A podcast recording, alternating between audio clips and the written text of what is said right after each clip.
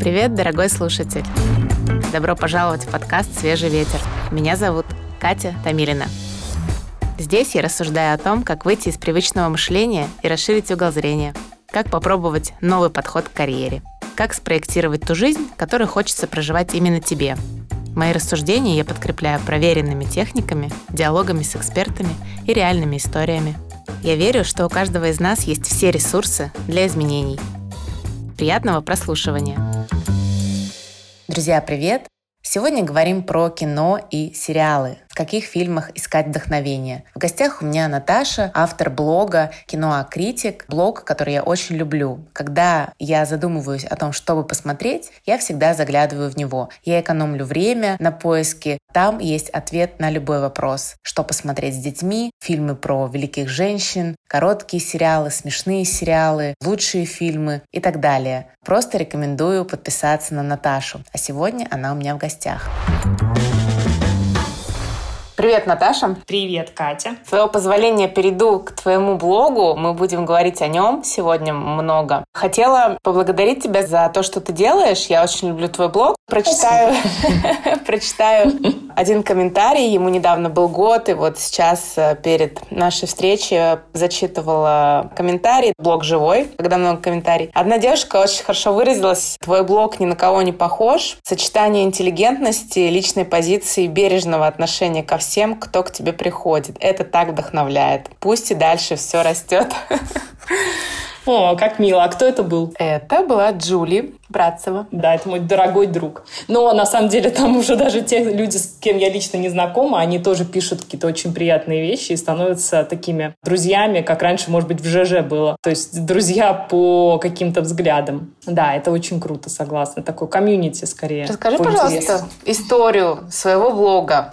Как это вообще пришло от идеи до реализации? Будет интересно все, и как концепция родилась, и как э, реализовалась, сколько, может быть, времени прошло, или сразу, мгновенно. Ну, для начала скажем, да, о чем идет речь. Речь идет о моем блоге в Инстаграм, который называется «Кино Критик», блог о кино и сериалах. Сначала он назывался не блог, но потом я смирилась с тем, что это все-таки блог, и теперь это блог. Изначально, так как я уже работала в области кино и много смотрела кино и сериалы, и мне всегда хотелось хотелось с кем-то это обсуждать. У меня было несколько таких благодарных слушателей, людей, с кем мы сходились во взглядах, и мы это все обсуждали, но мне как-то в какой-то момент хотелось, чтобы их стало больше таких людей. И просто вообще абсолютно в один вечер нашел вдохновение. Я в очередной раз пересмотрела Шерлока, серию вот эту, про которую я, собственно, написала свой первый пост «Скандал в Белгравии». Она меня в очередной раз супер вдохновила на то, что я просто поняла, что время пришло и пора что-то написать. Запостила, и так началось все. Это произошло год назад, назад, 27 июня, я запомнила дату, потому что это был день рождения моей мамы, так совпало. С тех пор я удивительным образом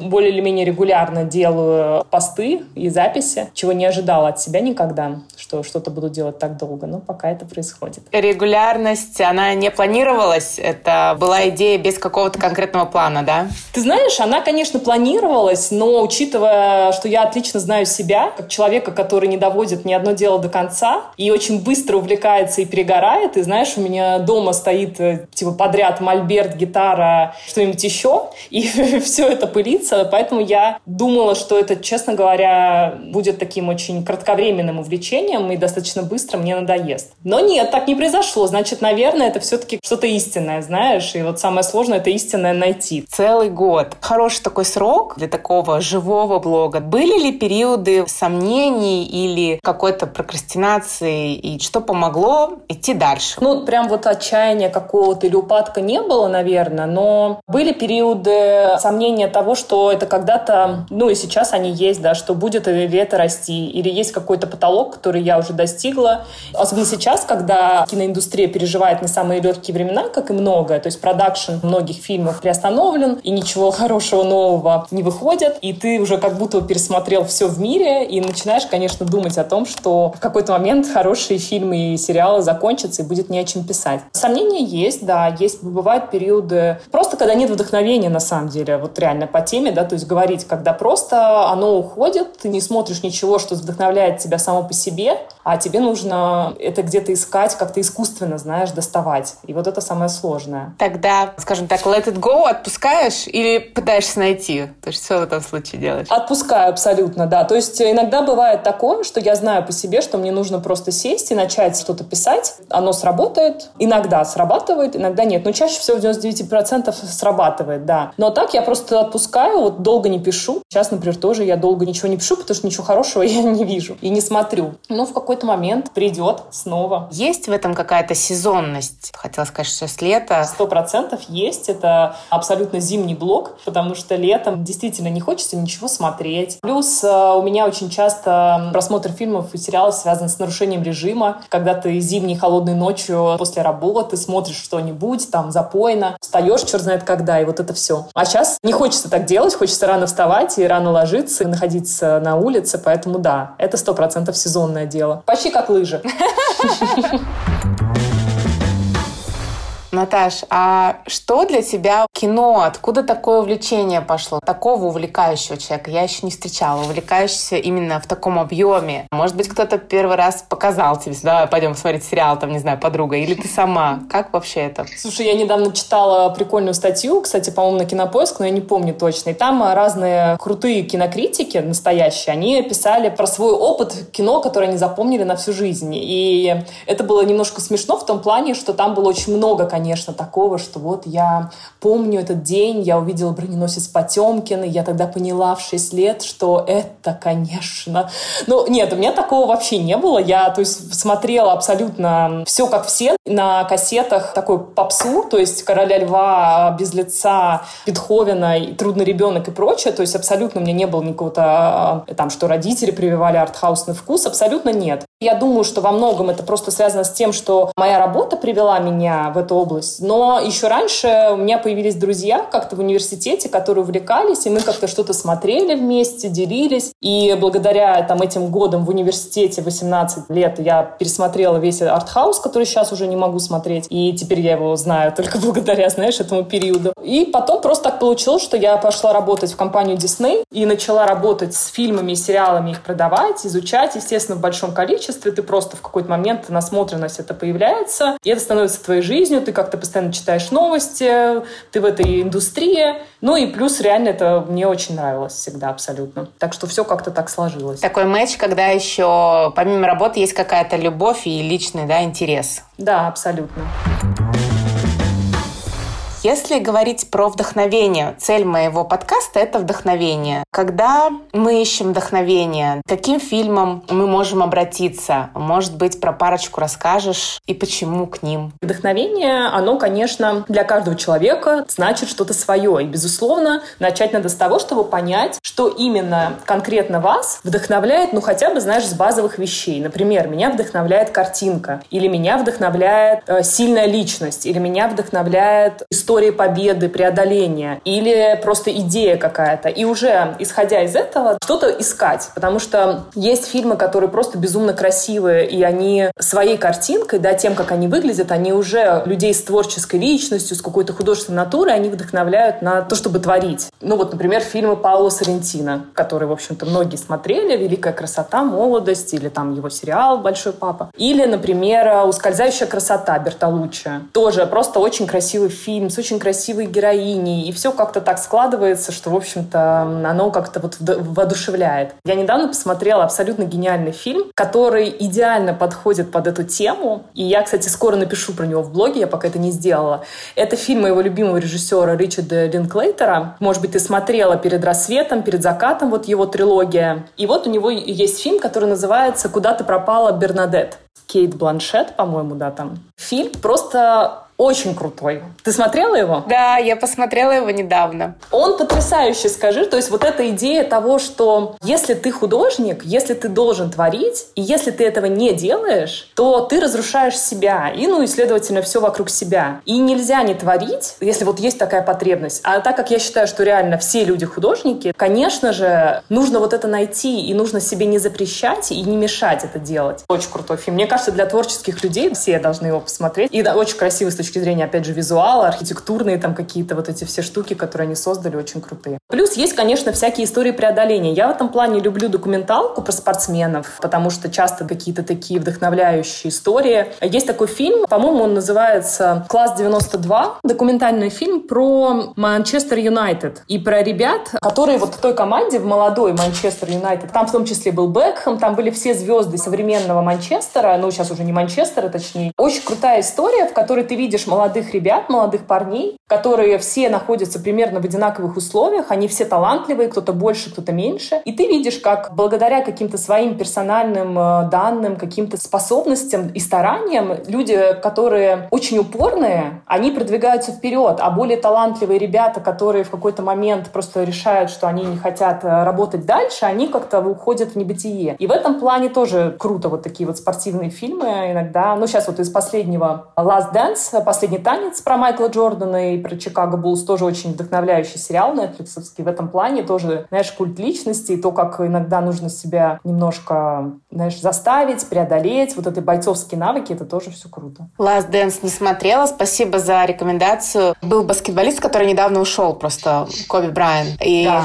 вышла короткометражка Точнее, она Которую вышла... сделал он, да? Да, да она потрясающая. Такое farewell. У нас в культуре еще не принято завершать вот так проекты. А мне очень понравилась идея того, что э, можно попрощаться с чем-то, с каким-то периодом жизни, сделать это красиво, достойно и двигаться дальше. Эта идея завершения проектов, она мне очень близка, и этот фильм мне запал в душу. Абсолютно согласна. Этот короткометражный фильм, он же, кстати, выиграл Оскара, и он реально просто потрясающий. Я видела его, потому что, мне кажется, его показали тогда либо на церемонии «Оскар» целиком, или как-то накануне, и я таким образом посчастливилась увидеть. И реально, да, он очень крутой. Можно на YouTube посмотреть, по-моему, он там легально сейчас есть. Да, спортивные фильмы, они настраивают на какой-то соревновательный дух, даже если мы не спортсмены, и находят ключик к мотивации. Я согласна, на моем опыте тоже смотрела и тренеры, и еще какие-то фильмы помню, которые именно вытаскивали меня из какого-то состояния, или наоборот, когда я искала вдохновение.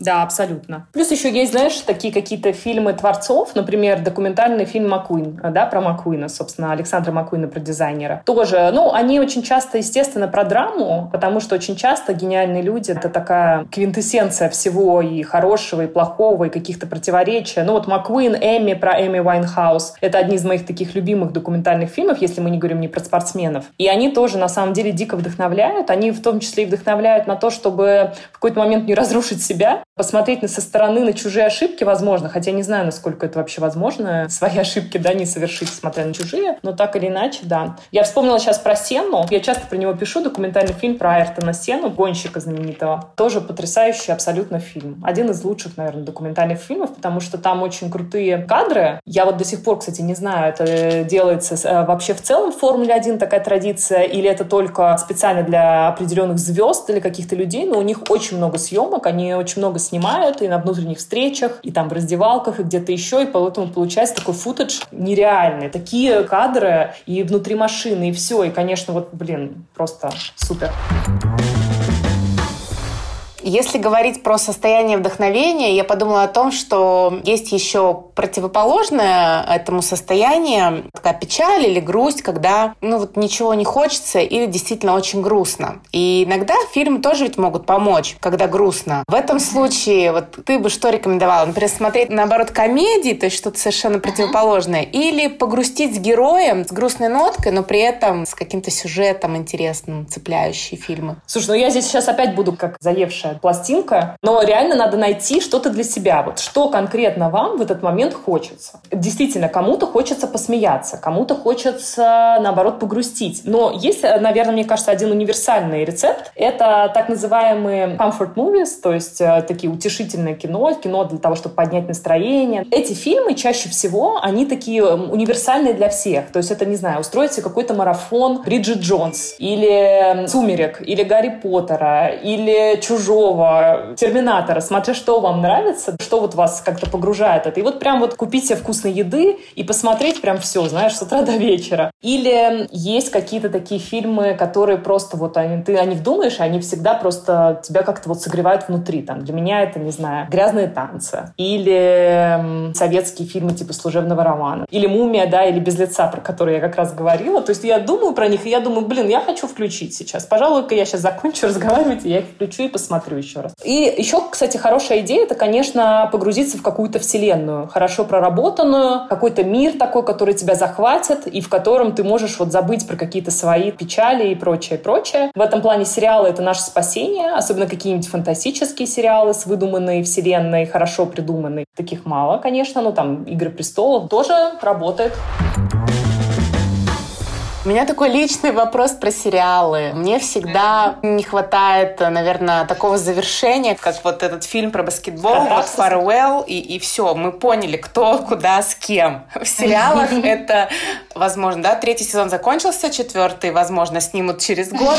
Как с этим ты? Как с этим ты? Мне прям, ну, эмоционально Я с тобой дико согласна, просто I'm a sister. Реально, вообще, вот у меня то же самое, поэтому я очень люблю завершенные истории. К счастью, сейчас сейчас с убыстрением мира, с появлением очень многих конкурентов, очень много сервисов появляется сейчас. В принципе, это популярная достаточно история. Многие делают студии короткий сериал на 8 на 10 серий, и ты понимаешь уже, что это вот такая история, которая завершается. Другое дело, что если он супер популярен, они могут в следующий раз прийти и сделать, сказать, а вы знаете, они, они, он не умер на самом деле. Это как сериал «Конец гребаного мира» на Netflix, и первый сезон, он абсолютно гениален. 8 или 13 серий, я уже сейчас не помню, они получасовые. Это просто вот такая такая завершенная история с начала и до конца. Она смешная, она трагичная, но она просто потрясающая. И то, как он завершился с таким открытым финалом, но подразумевающим, в принципе, достаточно очевидно то, что может быть, это было гениально. Но они сделали второй сезон, все испортили этим самым, как мне кажется, хотя многим понравилось. И будет, скорее всего, по-моему, еще третий. В общем, поэтому, да, я люблю, как и ты, сразу же смотреть. Я смотрю, если сериал завершен, то есть я вижу, что вот он закончен в производстве, то, скорее всего, я да, буду его смотреть. В этом плане я еще раз повторю про свой самый любимый сериал в мире э, «Мистер Робот». Там четыре сезона, то есть это не очень мало серий, э, но то, как он сделан, ты понимаешь, что человек, режиссер Сэм Эсмейл, он с самого начала знал, что будет происходить, он знал, с чего начнет и чем он закончит. Это не было в угоду рейтингам, популярности и так далее, то есть там, может быть, он там чуть-чуть растянул, но так или иначе, это абсолютно завершенная история. И реально в конце, в последней серии этого сериала ты испытываешь абсолютный катарсис, абсолютное откровение, то есть вот все, оно приобретает смысл, оно идеально заканчивается, и в этом плане, конечно, таких примеров очень мало,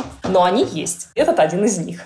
Я прочитала в твоих комментариях, что твоя жизнь никогда не будет прежней после просмотра. Что там такого цепляющего и важного для тебя было? Поделись. Одно из основных — это кинематография этого сериала, то в целом то, как он сделан именно, потому что я визуал, и мне очень нравятся такие вещи, то, как выстроен кадр необычно, то, как он смонтирован, то, как э, режиссер подбирает музыку. Там есть очень много таких моментов, когда музыка вместе с визуальной картинкой, она сливается в такое абсолютно нереальное зрелище. Я там рыдала, не знаю, мне кажется, в конце каждого сезона. Рыдала именно от красоты, а не от того, что там что грустно. Плюс, конечно, конечно, герой, такой главный герой в исполнении Рами Малека. Ты знаешь, очень многие его любят, и очень многие люди пишут, что это герой, с которым я себя соотношу. Это я. Я чувствую так же. Также переживаю. Вот интроверт, человек, который в себе, даже такой немножко аутистического спектра, который испытывает сложности с общением, с внешним миром. Это абсолютно не я, то есть это полная противоположность мне. Я человек, который обожает людей, обожает общаться,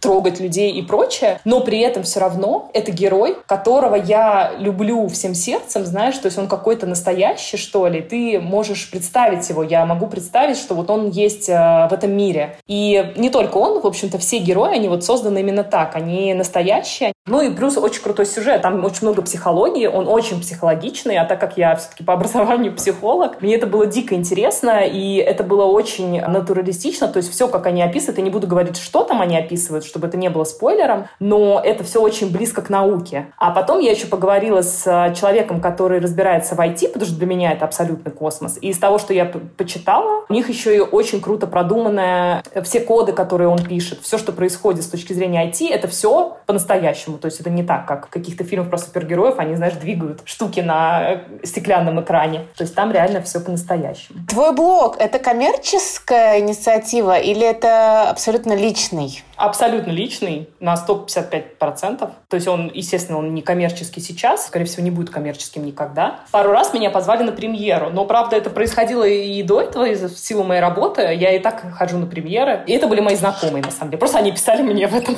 в Инстаграме. Так что, возможно, это, знаешь, не считается. А так, с точки зрения заработка, нет, абсолютно не, не могу представить, как... Вообще, на самом деле, если ты меня спросишь, знаешь, как ты видишь себя в этом блог, с этим блогом через 10 лет, я не знаю ответ, какие тут могут быть вообще зоны для развития. То есть это абсолютно такая просто кусок творчества моего личного. И, в общем-то, все, наверное. Друзья, это был выпуск, посвященный кино, а также блог э, Наташи для меня пример такого творческого проекта. Когда ты что-то любишь, интересуешься, ты можешь об этом писать, вдохновлять людей в том числе. Если вы когда-то думали о том, чтобы начать свой блог, и еще до сих пор не начали, может быть, сейчас будет самое время. Подписывайтесь на кино Критик, смотрите хорошие фильмы и вдохновляйтесь.